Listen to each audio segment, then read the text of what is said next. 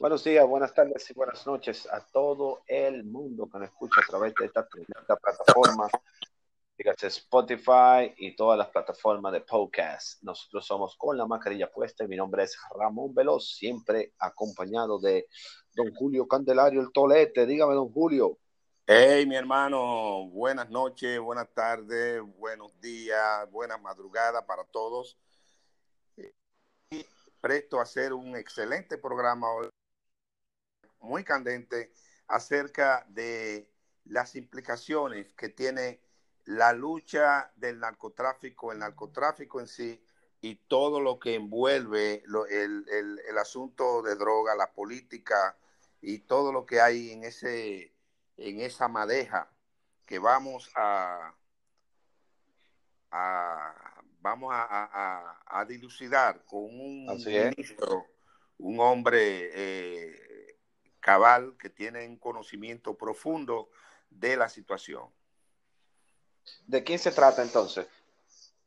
Sí, se trata de Bismarck Bautista, un ex fiscal de, que trabajó en la DNCD, en el gobierno de, Leonel Fernández, eh, ex militar también, un hombre analista de inteligencia y analista político. Él es licenciado en Derecho, yo le digo el doctor, y es un hombre que está muy actualizado, aparte de que es un historiador muy fino, donde vamos, nos vamos a deleitar esta noche con la exposición que él nos va a hacer.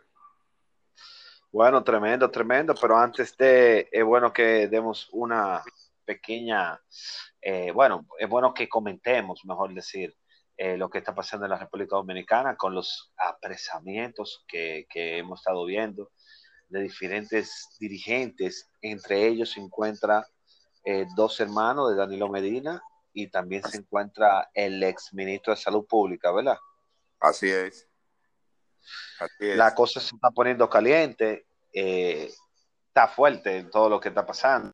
el, el pueblo lo y parece que ya ya le están dando lo que el pueblo quiere.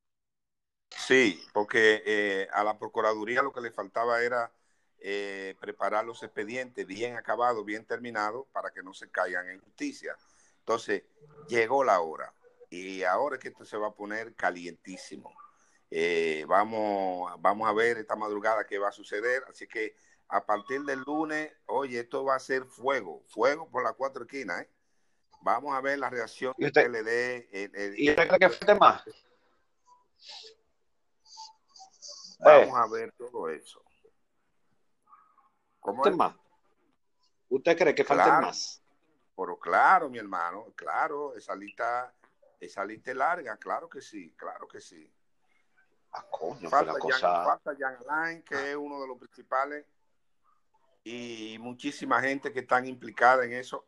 Más aparte que cuando esa gente empiecen a hablar, mi hermano, que cuando esa gente empiecen a hablar, ya tú sabes. Ay, ay, ay. El presidente, el expresidente Danilo Medina, eh, en una rueda de prensa se expresó. Eh, ya ustedes saben, dice, él dice que es un atropello lo que le ha pasado a, a, lo que le está pasando a él y lo que le está pasando al partido, y que él dice también que el que haya hecho cualquier desacato en su gobierno, que sí, que está bien, que lo metan preso. Sí, sí, sí, sí. Está eh, fuerte. La situación está fuerte, muy fuerte. Está muy fuerte lo que está pasando. Ahí también podemos ver que hay una orden de, ¿cómo se dice cuando se prohíbe el viaje, don Julio? Que la gente no puede salir. Bueno, hay una orden, hay una restricción de, no pueden salir ya online del, del, país. No, tiene impedimento de salida, o sea, es decir, que lo, que lo de él viene. De impedimento de salida. El Así que... de, de estas personas, que son los primeros, se va a desencadenar, a desencadenar otros allanamientos. Eso va a traer consecuencias porque ellos van a hablar y van a empezar a claro. gente. Sí, claro que sí. Esta película eh, no se termina por todo tu tiempo. Eh, el PLD dio una rueda de prensa en la tarde de hoy diciendo que pide respeto debido eh, al proceso de los apresados por supuesta corrupción, se, se maniobró de una manera como no muy prudente, porque ellos asumen que tú ahora que fue y la manera como fue, cambiarse, pero hay algunos abogados que estaban diciendo, y eso yo lo entiendo, que muchas veces eh, eh, piden un minuto y van y se, se, quitan la vida con una pistola y hieren a alguien. O sea que lamentablemente eh, yo no, no encuentro que fue la manera correcta de mi punto de vista. Yo que sí, no, que el, el, ser humano es impredecible. Mira, yo tuve una experiencia. Eh, un sobrino mío o un sobrino de la esposa de un hermano mío, mejor dicho, yo le digo mi sobrino porque hay mucho cariño y yo vi ese niño pequeño. Eh, él estuvo preso ahí en la Charle de Gol y la noche antes yo me soñé de que habían matado un fiscal. Y yo, wow, qué raro este sueño, este sueño está raro. Y cuando voy, se, los, le hago el cuento, el sueño, perdón, a la cuñada, y ahí mismo suena un corredero, unas mujeres de, de eh, llorando, ay, y un corredero, ¿y qué fue? Pero llorando, ya tú sabes. Dice, no, que, que mataron un fiscal. Yo dije, wow, mire el sueño que yo le estaba contando a usted ahora mismo. ¿Qué pasa? Que el fiscal entró en confianza con la persona que iban, que buscaron, que fueron a buscar preso. Y el tipo le dijo, bajen todo eh, y déjame hablar con él, que yo voy a hablar con él, él, porque ya le habían hecho varios allanamientos. O sea, el tipo era un delincuente. Y el fiscal cogió confianza, mandó a bajar la, la seguridad Inmediatamente bajaron, el tipo agarró pan y le dio un, ploma, un solo plomazo al fiscal, al ayudante fiscal, y lo mató seco. Entonces, cuando a esos tipos de allanamientos son delicados, porque el pensamiento de la gente eh, eh, eh, son impredecibles. Y en una acción, en, una, en un momento así de crisis, tú, se te puede meter cualquier loquera y tú cometes cualquier error.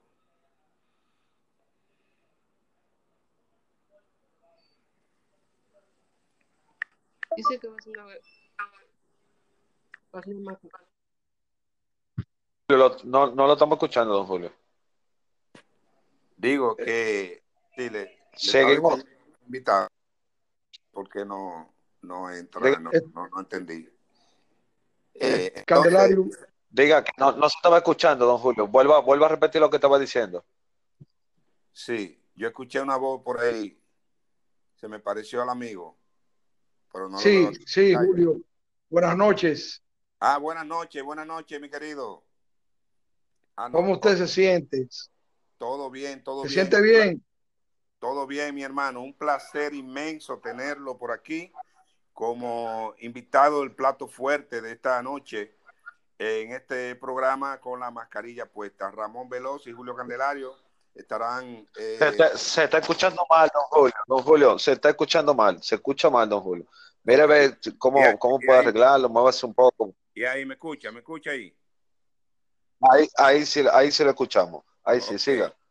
Le decíamos que para nosotros es un honor, un inmenso placer tener al doctor Bismar Bautista, un hombre con un profundo de lo que es la problemática del narcotráfico desde el inicio hasta estos tiempos.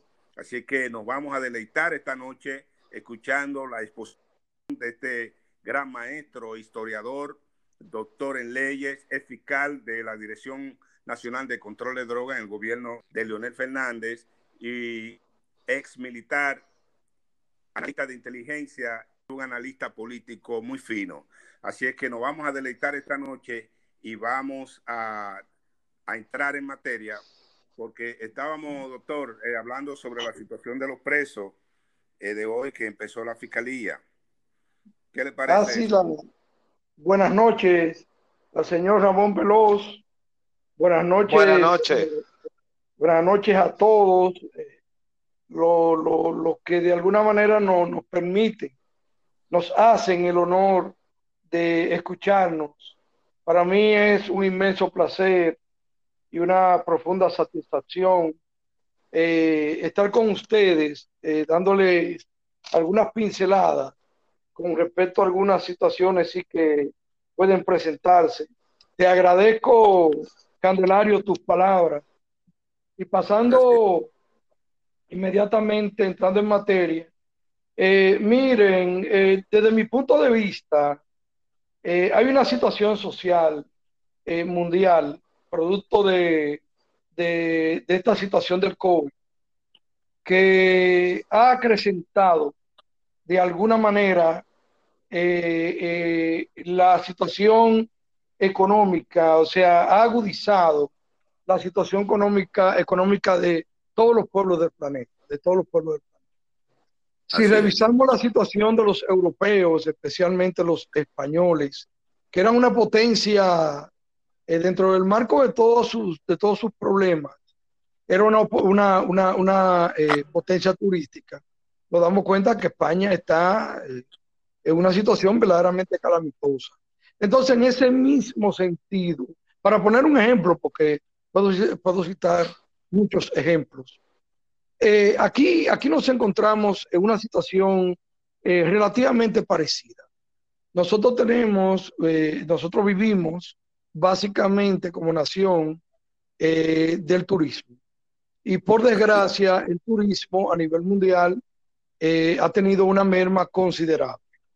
Eh, el gobierno dominicano, encabezado por el señor Luis Abinader, sin duda ha encontrado un, un caldo, un, caldo espeso de especulado, de, de, de, profunda corrupción, de podredumbre, encabezada por, por, por, por ese, eh, por ese tránsfuga, ¿no? Eh, Danilo Medina Sánchez, y su, clan, y su, y, su, clan familiar, un clan, un clan peligroso, eh, un clan miserable, que sumió a este país no solamente un proceso de haitianización peligrosa, que, quedará al traste en, no, en menos de una década, con lo que hoy entendemos que es un país llamado República Dominicana, y lo sumió en un proceso de corrupción demasiado profundo.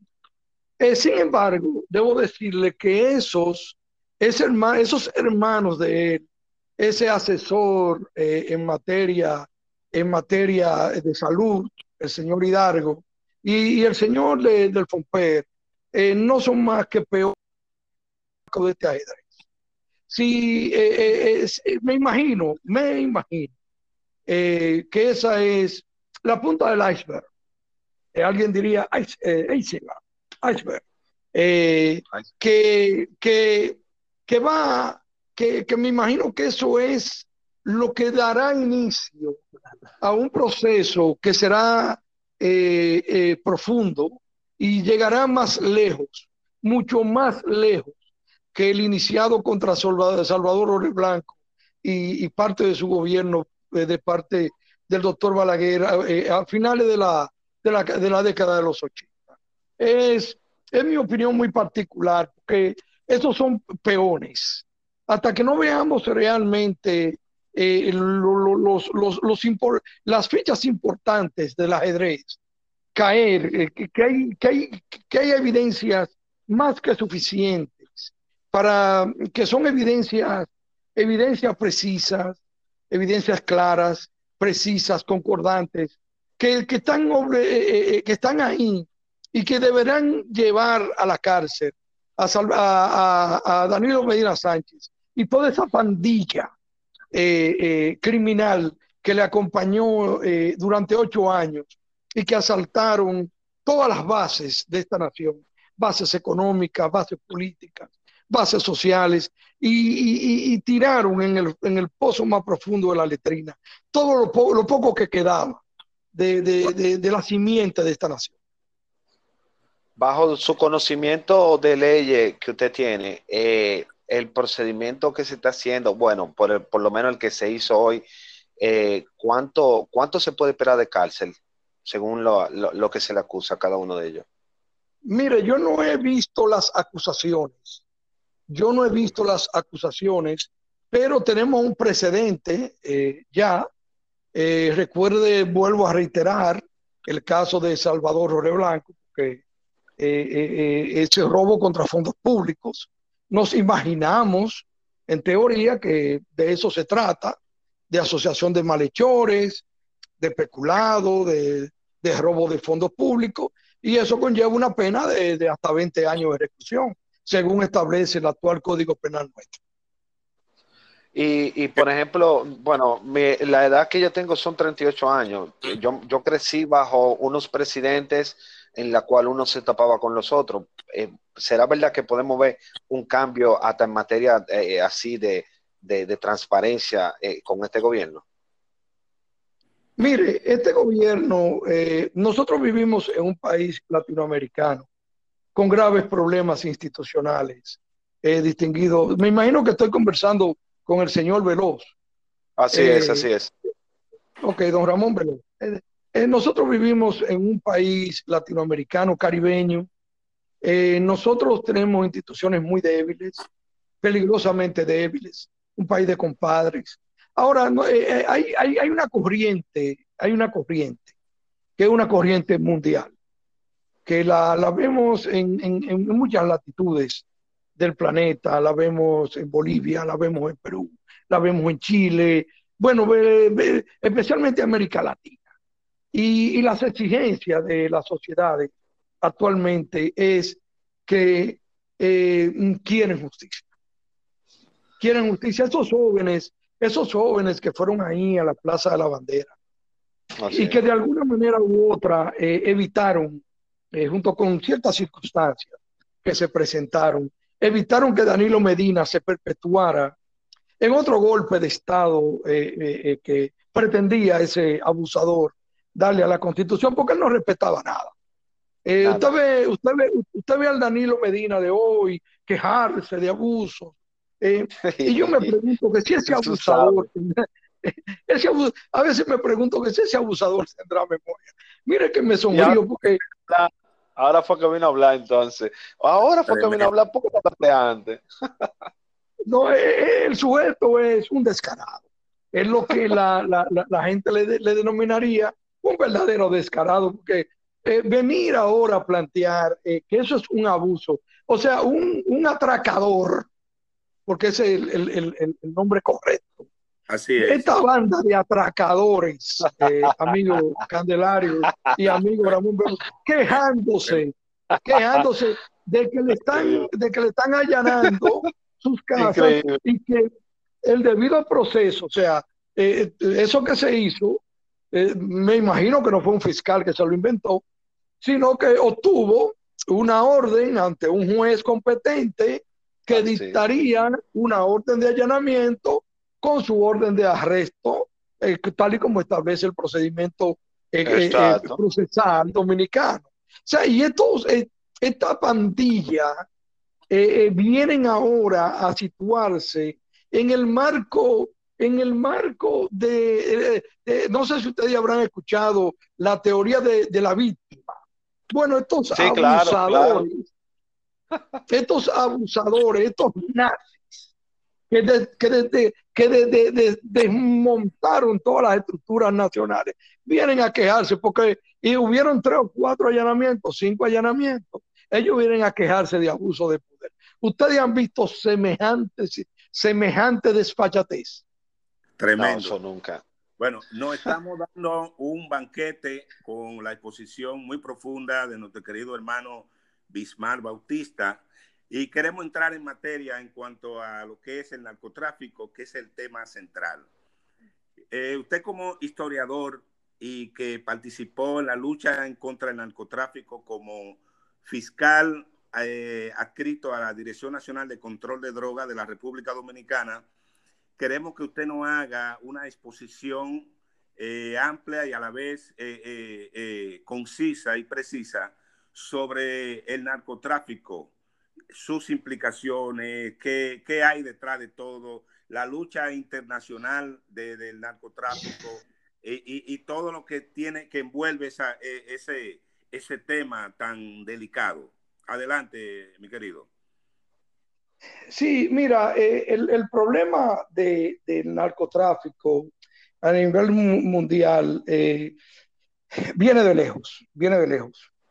Eh, ustedes saben que hubo, hubo un conflicto muy serio en el siglo XIX, un conflicto que, que, duró desde 1839 hasta 1842, algo así, que se denominó la Guerra del Opio. Recuerden, recuerden que la Guerra del Opio, los, los ingleses, aprovechando su poder marítimo, su, su poderío militar, le imponen a los chinos el consumo del opio para ellos eh, enriquecerse y, mantener el imperio. Eh, las drogas no nacen ayer. Las drogas no nacen ayer. La historia del narcotráfico se remonta tal vez aún, aún más lejos de ahí. Pero eso fue, eso fue eh, el punto de partida para el narcotráfico como, como materia, o sea, como el, narcotráfico como institución. ¿Quién establece esas instituciones? Lo establece el imperio inglés. Vamos a estar claros. ¿eh? Eh, eso, eh, eso es una realidad totalmente incontestable. La historia está ahí y no podemos obviarla, ¿verdad que no, amigo Candelario? Claro que no, que esos son datos tremendos de poca gente tiene acceso a esos datos. Así que eh, escuchen, pongan atención a esas declaraciones del, ministro Bismal Bautista, donde nos está dando datos históricos del inicio del narcotráfico. Oigan bien, todo el mundo pensaría los Estados Unidos de Norteamérica. Sin embargo, mire dónde nace el problema. Mira, dónde que viene la vuelta, como dicen los tigres. Sí, sí, o sea, el narcotráfico, el narcotráfico como institución viene de ahí. Eh, o sea, el narcotráfico, el narcotráfico, miren, miren, ustedes se ponen a ver, señores, eh, eh, cuando, cuando viene la guerra de Vietnam, la guerra de Vietnam fue una guerra muy compleja, llevada a cabo más, más, por la administración Kennedy y la, Kennedy y la administración Johnson, porque todo viene, todo viene como en secuela, como en historia. ¿eh? Eh, recuerden, recuerden las luchas en esos años 60, en esos años 70, en los Estados Unidos de Norteamérica, eh, y, la declaración que hace Nixon contra, en la, la declaración que hace Nixon al ver las calles estadounidenses llenas de narcóticos. ¿De dónde provienen esos narcóticos? Hay una película muy interesante que la gente no le hizo caso pero que yo tenía el dato primario por haber sido siempre un estudioso del tema. Eh, se llama Gangster Americano. Y tú. Sí, yo le he visto, yo le he visto. Es pero esa película. Sí, señor, pero no es una película. Está basada sobre un hecho de la vida real, donde, donde la heroína venía. En, lo, en los aviones americanos de la guerra, así como usted en la película. Sí, señor, fue así mismo. Ese moreno que estuve ahí, que se llamaba, bueno, ah, bueno, ahora mismo no lo recuerdo. Eh, no lo recuerdo, pero ahorita me viene a la memoria. Eh, eh, la heroína que se consumía en las calles estadounidenses venía en, las, en los ataúdes de los soldados sacrificados inútilmente en esa guerra de por Dios. En esa guerra. Entonces, Saliendo de ahí, ya Nixon declarándole la guerra, tráfico, etcétera, etcétera, nos encontramos eh, con que los colombianos detectan el negocio y se lo quitan a los, a los italianos y a los negros norteamericanos que controlaban la calle de Nueva York, Boston, Miami, etcétera, etcétera. Los cubanos toman Miami, los cubanos del Marielito, y los colombianos toman Nueva York y parte de la costa este de los Estados Unidos. Pero ¿qué sucede? Eh, vienen los años 80, viene Pablo Escobar, el cartel de Medellín, vienen eh, los Rodríguez Orejuela, vienen los Ochoa, y, ellos, eh, junto con ellos, vienen las guerras civiles de Centroamérica, la guerra civil de Centroamérica. Y vienen, no sé si recuerdan, el joven, el joven Veloz tal vez no lo recuerda, pero hay, hay un evento, hay un evento muy importante donde se involucró a un teniente coronel que era asesor de seguridad de la Casa Blanca llamado Oliver North. Así es, así es.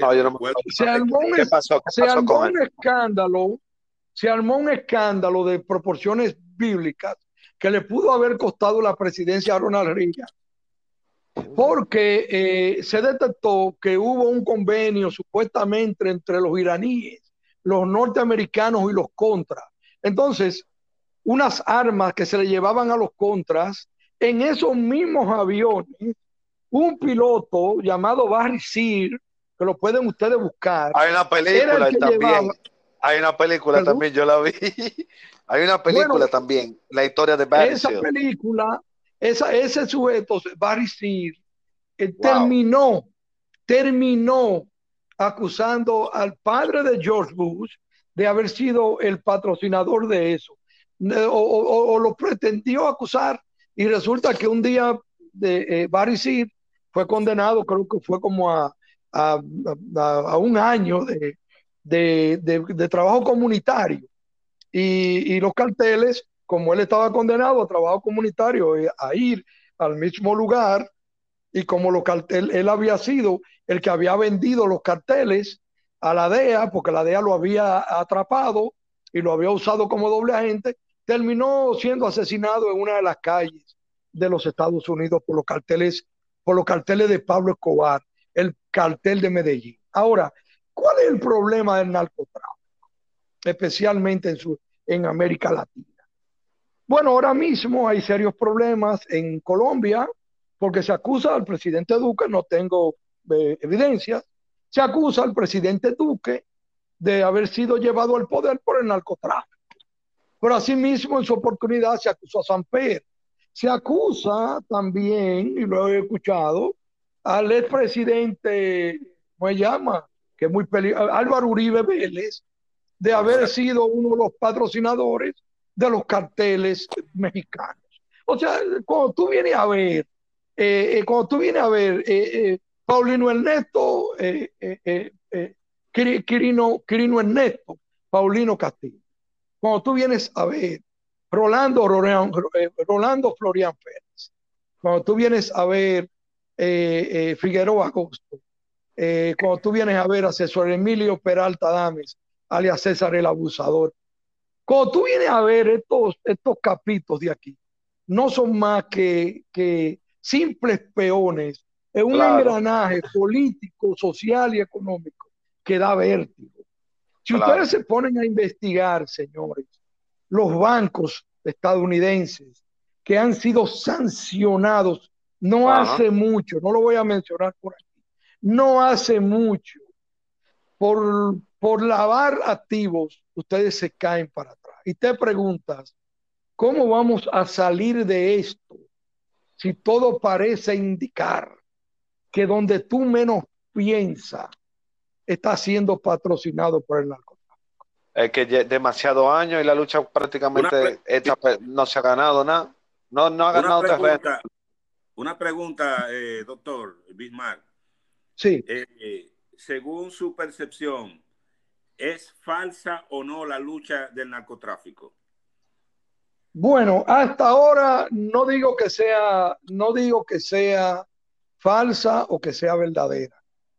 Eh, sin embargo, mira, eh, como es soldado que una vez fui, eh, estoy obligado a leer algún, estuve obligado a leer aspectos históricos de ciertos conflictos internacionales.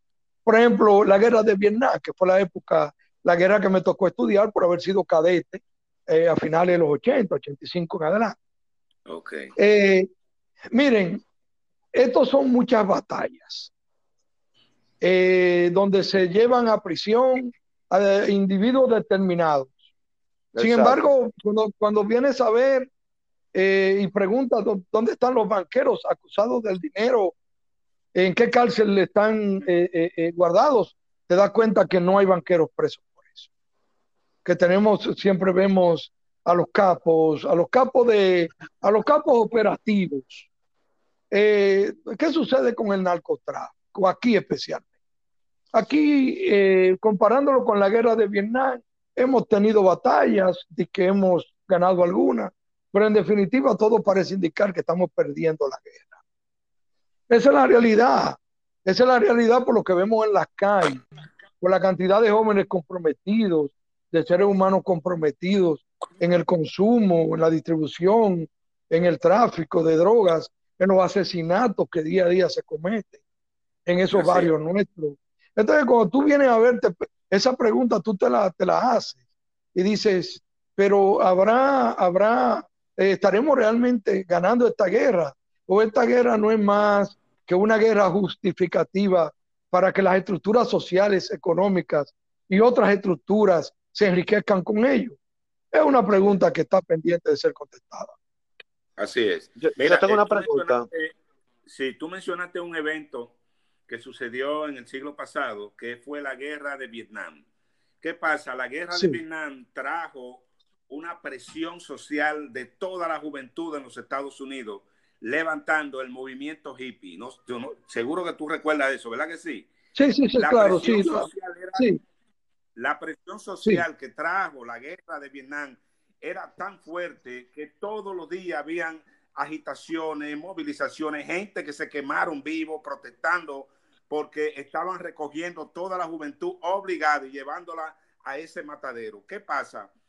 Que el gobierno norteamericano, viendo que la, presión social en contra del gobierno para que acabara esa guerra, que le dio paso al consumo de la droga en medio de esa juventud. ¿Para qué? Para poder diezmar eh, y, exterminar y cambiar el pensamiento a la juventud de la época de los años 70 y que la juventud empezara a bajar la guardia en contra del gobierno. Eh, la, marihuana, que fue una de las primeras drogas que fueron metidas en Nueva York, en Miami, en, Carolina del Norte, del Sur, Los Ángeles y todas esas grandes ciudades, eh, se empezó con la marihuana. ¿Qué pasa? Que la marihuana, al ser fumada, lo que hace es que te da relax, te mantiene eh, y, te quita el deseo de pelear, de tú entrar en, contienda y en lucha. Entonces, el gobierno de los Estados Unidos utilizó la droga para poder calmar la ansiedad de justicia y la sed de justicia, la presión social que tenía de toda la juventud.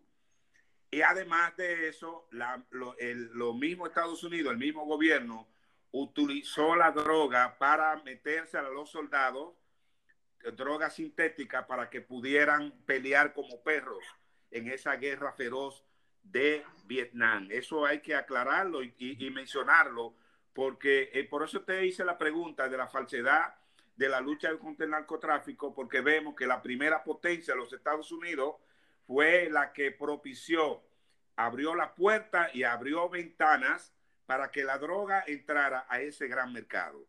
¿Y qué es lo que hicieron? Fue los grupos de este lado, aprovecharon y canalizaron la situación simple y llanamente.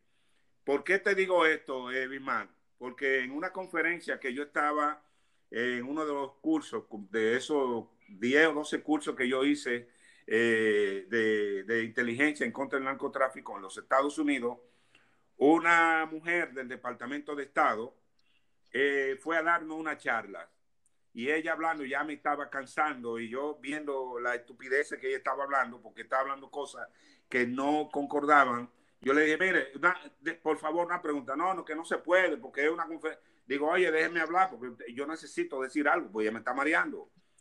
Entonces, eh, bueno, pero mire, que espérese, que no, no, no, no, no, no, yo no puedo quedarme con esto. Y cuando me dieron el chance, ok, le dije, mire, oiga lo que le voy a decir. Eh, o sea, lo, lo, que le hablé es para que te calle y no hable más. Ustedes tienen la capacidad de agarrar la séptima flota norteamericana y poner la mitad del hogar con el Caribe y la otra mitad en el Pacífico. Y ustedes pueden estar por seguro que por ahí no va a pasar un gramo de cocaína. Eh, sin embargo, eh, ustedes agarran y un puro cubano no entra por ninguna de las aduanas norteamericanas. Ustedes tienen control total sobre esa situación. Y ahí yo empecé a caerle malos a los americanos para que lo sepan. De ahí, de, esa intervención mía, empezó la desgracia mía dentro del Departamento Nacional de Investigaciones. Entonces la mujer se quedó callada como un minuto de silencio sepulcral y se miraron todos a los lados unos a otros y la mujer no supo contestar. Habló dos minutos y entonces el, el, manejador del grupo me dijo, wow, fuiste muy fuerte, pero ¿por qué tú? Es que no, que está hablando mucho y me está mareando y yo veo que está hablando cosas que no son reales. Entonces, lo primero que ella me dijo fue, es que si nosotros paramos de golpe, lo que usted dice es cierto, lo podemos hacer, pero si paramos de golpe, entonces toda esa juventud que está diezmada con la droga se nos va a revoltear y vamos a tener una presión social que no vamos a aguantar. Yo dije, wow, ay Padre Santo. Yo tengo una pregunta, y por ejemplo, con su conocimiento y, con lo que también, lo poco que yo he vivido y, lo que estoy viviendo dentro de la República Dominicana.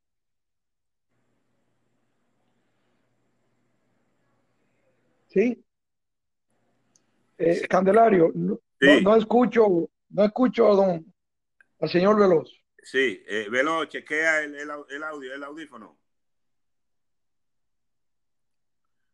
Bueno, Bimal, si tú tienes algo que decir de lo que yo dije, pues eh, vamos adelante. Sí, sí, te, sí, te iba, te, porque volviste, volviste a, al, al, al, al inicio de, de, la exposición nuestra. Sí. Con respecto a Vietnam, eh, mira, eh, en los años 60, eh, toda, cuando inició el conflicto, eh, el, conflicto inicia realmente eh, los norteamericanos entran en Vietnam entre el año, luego de la muerte de Kennedy, porque Kennedy era, Kennedy era, eh, eh, Kennedy lo que, tenía era asesores militares, pero ya el conflicto venía subiendo. Así es. Bueno, bueno, bueno, bueno, sí, seguimos con la segunda parte, seguimos con la segunda parte, este, un tema bastante, bastante bueno. don Julio, estamos hablando aquí de lo que es el narcotráfico dentro del Caribe, el mundo y la República Dominicana. Eh, quedó una pregunta en el aire. Inmediatamente se conecte, eh, inmediatamente se conecte el señor Bismal, eh, ex, ¿cómo es? Él es ex, ¿qué es lo que? Él es ex ayudante fiscal de la Dirección Nacional de Control de Drogas. Así es, así es. En la cual notando muchas luces, eh, muchas cosas que yo no sabía. Y justamente cuando entró la pregunta, que iba a entrar la pregunta del debate élite, ahí mismo eh, cortamos comunicación, no sé qué pasó, pero aquí estamos otra vez retomando con la segunda parte. Eh, ya le mandamos a don Julio la invitación, ¿verdad? Ya me mandaste la invitación, ¿no? mándame la, la de él para yo entonces. Sí, ya, ya se la mandé, ya se la mandé. La, la, última, sí. Ok, ok, a mandársela. Entonces, mientras eh, se conecta, este, nada, yo estaba diciendo que eh, en realidad, si la lucha está perdida, ¿por qué no se despenaliza? No que se legalice, sino que se despenalice el tipo de algunos tipos de consumo de droga y qué traería de positivo, qué traería de negativo. Esa fue la pregunta que yo dejé en el aire. Eh, podemos ver, por ejemplo, hay algunos números que, que por ejemplo, eh, lo, que se gasta, lo que gasta el gobierno a nivel de, sanitario, eh, de, o sea, no previniendo, sino ya el post, el post, el pana ya malo, grave de una nota, ¿tú me entiendes? Es más dinero que el que se puede prever. Así es. Y esa es una pregunta sumamente interesante. Vamos a ver eh, eh, al doctor Bismarck cuando entre cómo eh, su respuesta. Yo tengo mis, mis aseveraciones sobre eso y tengo mis dudas y mis aclaraciones. Así que vamos a esperar que el doctor Bismarck entre a ver si él puede entrar. Así es, eh, para personas que nos están sintonizando ahora, esto es con la mascarilla puesta. Esta es la segunda parte, así que si usted está empezando a escuchar esta, vaya a la primera, que da anterior a este, para que usted entonces entienda y oiga la exposición del, señor Bismarck, que es excelente, verdad que sí. Sí, sí, sí. Sí, bueno, en lo que él, lo que él se conecta, eh, esa pregunta que tú haces, que cuáles son, cuáles serían las implicaciones de si es factible legalizarla o no. Eh, mira, ahí mientras las naciones, los países y los políticos utilicen el tema del narcotráfico para cobrar y para justiciar a los enemigos, creo que eso no va a ser posible. Porque los americanos lo que hacen es, y los políticos de los distintos países donde está involucrado el narcotráfico, que vemos que es toda América Latina, no hay un país que no esté involucrado en América Latina, desde Alaska hasta la Patagonia en, en Argentina, está, hay, hay, una, hay un involucramiento terrible. Entonces, los gobiernos locales usan eso como arma política cuando quieren hacerle daño al contrario.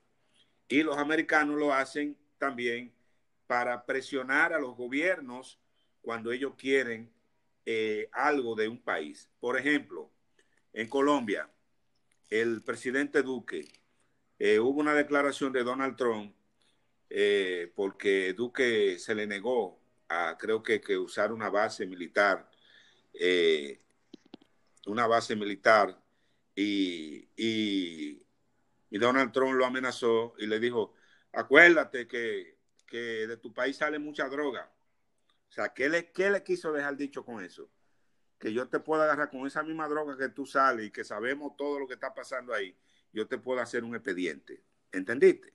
Entonces, los americanos usan el, tema del narcotráfico para tomar venganza de sus enemigos. Lamentablemente, esa es la realidad. Ahora bien, eh, legalización de, de, las drogas, porque lo que hay que aclarar es que las plantas, porque las drogas son de la naturaleza que vienen, es decir, son plantas en su como materia prima.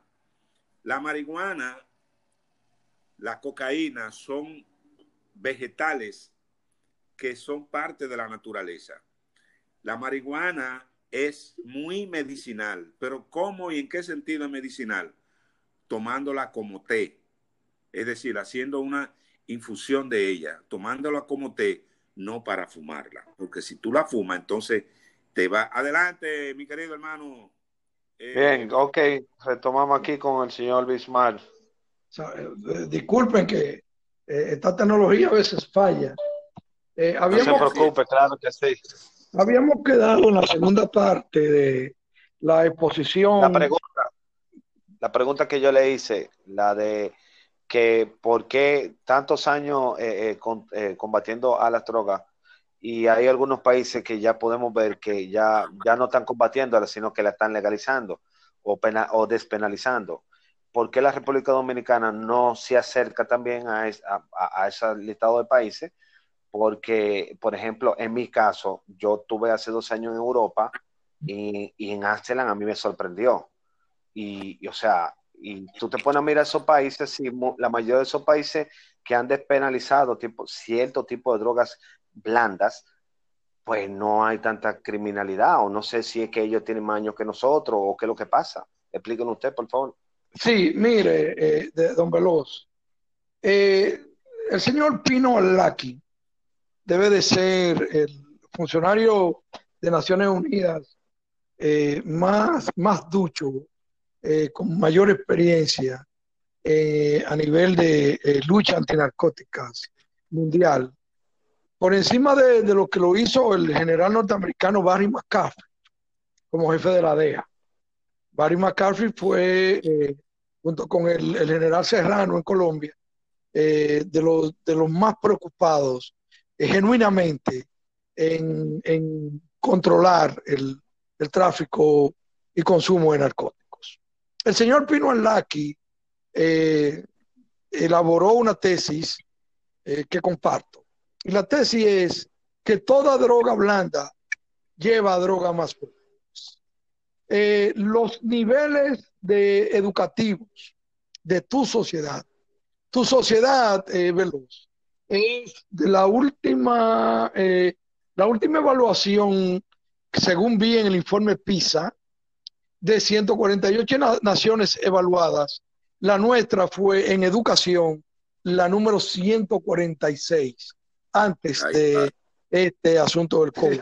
O sea, lo que tú estás planteando, el, el, que fue una tesis de Domínguez Brito en el 2004, eh, el ablandamiento, él no quería que los eh, consumidores, contrariando la ley 50 par de 8, que nos obligaba a todos los eh, agentes actuantes en la lucha antinarcótico, a todo el que tuviera algún tipo de droga en la mano, someterlo a la justicia. Él no quería que los consumidores, que, que perdieran el tiempo detrás de los consumidores, sin embargo la ley manda prisión para los consumidores de seis meses a dos años. Aquí había un juez llamado, que en paz descanse, Juan María Severino Tejada, o Tejeda, que tú no, que tú no podías llegar donde él con un cigarro. Aquí no había nadie que quisiera caer que con un tabaco de marihuana en el tribunal de, en el tribunal de Severino porque los dos años que decía la ley te lo pasabas en la vida. Entonces nosotros ablandamos esa misma tesis que usted plantea, que se hay en Holanda, no sé dónde. Aquí, si usted hace eso aquí, es una sociedad que es de las últimas en educación. Yo entiendo, yo entiendo. Usted está condenando. bueno, es una sociedad condenada. Yo quiero que usted sepa que esta es una sociedad condenada. Pero usted la estaría condenando a nunca más recuperarse. Usted lo que tiene que acrecentar, ya no sé cómo, porque con toda esta combinación de autoridades, de que César Emilio Peralta es el hombre de Danilo, de que Quirino es el hombre de Hipólito, de que Figueroa es el de Leonel. Entonces tú, tú dices, coño, pero, ¿Cómo lo vamos a hacer? Yo no tengo la menor idea. Exactamente, O sea, yo no tengo la menor idea de cómo saldríamos de este lodazal, porque es que estamos en la letrina, eh, que nos caímos, pero no nos caímos de pie, nos caímos de cabeza. Entonces, eh, estamos batiéndonos entre la pupú, y perdónenme, los tenis están un poco... No, tranquilo. Eh, nos estamos batiendo, porque es que, es, que, es que ustedes no han visto el drama en todo su contexto, de los barrios, Ustedes nada más tienen que ir, señores, a los hogares CREA. Ustedes nada más tienen que visitar un par de familias, que haya alguno, dos, uno dos miembros de esa familia inmersos en el consumo de narcóticos, para que ustedes vean la profunda, la profunda y devastadora tragedia a la cual nosotros nos estamos, nos estamos enfrentando. Entonces nosotros ablandar esa lucha, mira, ablandar eso, lo, poco que queda, ¿eh? lo poco que queda. No, y con la mentalidad dominicana, no, no, no, aquí no se puede, la mentalidad dominicana no. No, no, no. Mi querido Oye, mire, por eso yo le, le hice la, la, pregunta de la, de, la, de la falsedad o no de la lucha contra el narcotráfico. Porque yo estoy convencido, por esos datos que usted acaba de dar, porque cada gobierno que vemos tiene su líder de, de narcotráfico. Es decir, tiene su narcotraficante que es que lo respalda el Estado. Oiga bien, eso mismo que usted ha dicho me dice a mí que hay una falsa lucha del narcotráfico, no solamente en el país, en el mundo entero. Porque que, jodimos, entonces. sí, estamos viviendo una falsedad. Viviendo una falsedad. Mientras tanto, mientras tanto, tú sabes que es lo difícil también. Mientras tanto, tú sabes que es difícil también. Mientras tanto es que un chamaquito de 17 años, por estar jodiendo con otro, le agarran un tabaco, le hacen una ficha, lo meten dos años preso y cuando sale ese muchacho está fichado, va a la universidad y no puede conseguir un trabajo porque tiene una ficha de droga. Entonces también, la, o sea, hay que ver cómo podemos arreglar la sociedad, porque ya si estamos en el lodo, hay que tratar que en el lodo nada. nosotros los, dominicanos estamos profundamente inmersos en una serie eh, es una crisis que nos negamos a ver, porque hemos hecho como la cruz, que hemos metido la cabeza debajo de la arena, por ahí viene el león a comerte. O sea, eh, estamos frente a una situación verdaderamente dramática, peligrosa, ¿eh? eh que no alcanzamos a ver las dimensiones del, problema. Y, tenemos un problema. Y tenemos, tenemos instituciones que hasta ahora eh, no están haciendo el, trabajo, o si lo están haciendo, lo están haciendo eh, bajo, bajo serias limitaciones verdaderamente objetables. Y eso lo sabe Candelario, lo sé yo, porque de alguna manera hemos estado en ello. Eh, pero, pero, pero yo pienso que dentro de esta guerra, que es una guerra, cada quien tiene que librar la batalla desde la trinchera propia que el destino le fije. Y, y, la primera trinchera está en tu familia. Ahora, eh, eh, cuando tu familia sale de la trinchera, está expuesta a que, a que el mal de eh, los francotiradores de las otras trincheras le produzcan un daño irreversible. ¿Entiendes? Porque todos esos asaltos, esas violaciones, ese es el producto ese es el producto secundario de un crimen primario llamado tráfico, distribución y consumo de narcóticos. En eso estamos de acuerdo. En eso Así estamos muy de acuerdo. Mira, eh, don Julio, nos quedan dos preguntas. Dos preguntas nos quedan. Adelante, adelante. Dele, don Julio, dele. No, que eh, lo que iba a abundar es que sobre los datos que da el licenciado eh, y por la pobreza de educación que nosotros tenemos, se abre esa puerta de que de legalización de droga, ay, ay, ay, ay, ay, y perdí, perdemos la república.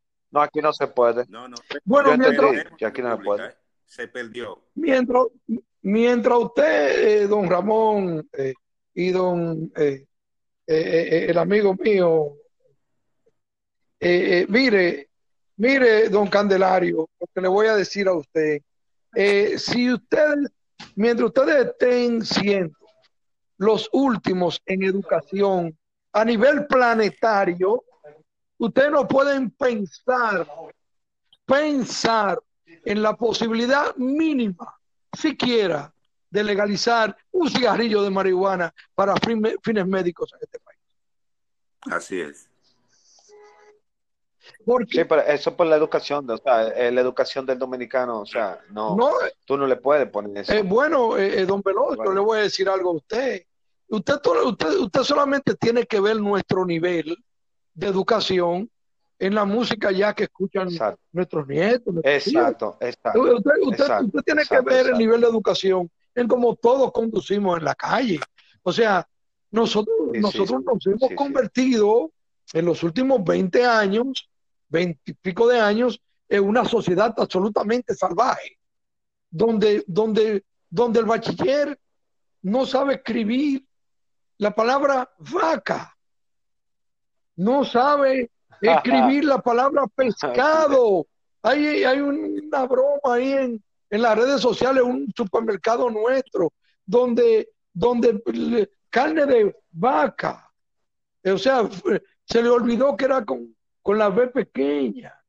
Eh, se, le, olvidó que el pescado va con ese, que no es pecado. O sea, como tú, cuando tú, eh, cuando tú ves que hay un programador que programa, que programa productos en una computadora y el, y el joven programador es un analfabeto funcional que salió posiblemente de un instituto o una universidad, tiene que darte cuenta que si no has colapsado, estás muy cerca de colapsar. Así es, lamentablemente. Es una, esa es una realidad que tenemos que estar claros y, y no engañarnos y, y quitarnos la mascarilla para poderlo entender. Bueno, ver, yo, yo en realidad quisiera eh, hacerle otra invitación a usted porque sabe que como comprenderá el tema del narcotráfico y las drogas es muy profundo y nosotros apenas que bajamos algunos metros. Eh, sí, yo estoy, yo estoy a su orden. Solo tienen que avisarme como lo ha hecho el, el licenciado Candelario con cierto tiempo y uno eh, más o menos se Cuba y siempre ya después de las nueve de la noche uno está en la casa. Así que con muchísimo gusto estamos, estamos a, su, a las órdenes de ustedes cuando ustedes así lo entiendan pertinente. Para mí ha sido un verdadero placer eh, haber compartido con ustedes. Gracias. Por último, por último, última, una última preguntita, que eh, ese es el tema. Vamos a hacer esta pregunta, vamos a cerrarla y, y próximamente, cuando lo tengamos usted aquí, vamos a, vamos a postear dentro de, de nuestras redes sociales y vamos a hacer preguntas para que las personas pregunten qué quieren preguntarle a usted exactamente, valga la redundancia. Pero mi pregunta ahora mismo es la siguiente.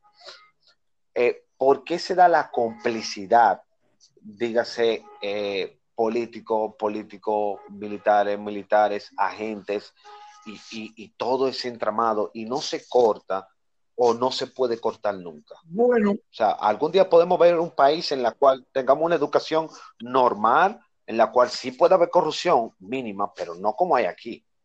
bueno, eh, no, no soy muy optimista porque eh, eh, según ha venido pasando el tiempo, los problemas se han ido acrecentando. Y, y- y- y- la primera razón, eh, contestando esa inquietud, es que los niveles de impunidad, o sea, lo- el régimen de consecuencias en la República Dominicana es, en la República Dominicana es verdaderamente vergonzoso, bochornoso. Eh, es lo primero. Y lo segundo es los niveles, el dinero eh, rompe eh, eh, todos los parámetros morales y espirituales de los agentes envueltos. Porque a, a Danilo Medina le gustaba mucho la compañía de César Emilio Peralta Dames. A, a Hipólito Mejía le encantaba la compañía de Crino Ernesto Paulino Castillo. Y a. Leonel Fernández. Tengo entendido que no era muy enemiguito ni de Quirino ni de Figueroa. Entonces, cuando esas cosas ocurren, eh, tú tienes que decir, caramba, eh, tenemos que recapitular. Bueno, bueno, gracias por su, de verdad, por, por esta tremenda exposición. Gracias a todo el público que nos escucha a través de toda la plataforma, dígase Spotify, Apple Cast, y no se olviden de buscarnos siempre en nuestra plataforma, en, la, en el Instagram, como con la mascarilla puesta. Esto fue Ramón Veloz y Julio Candelario con la mascarilla puesta. Buenos días, buenas tardes y buenas noches.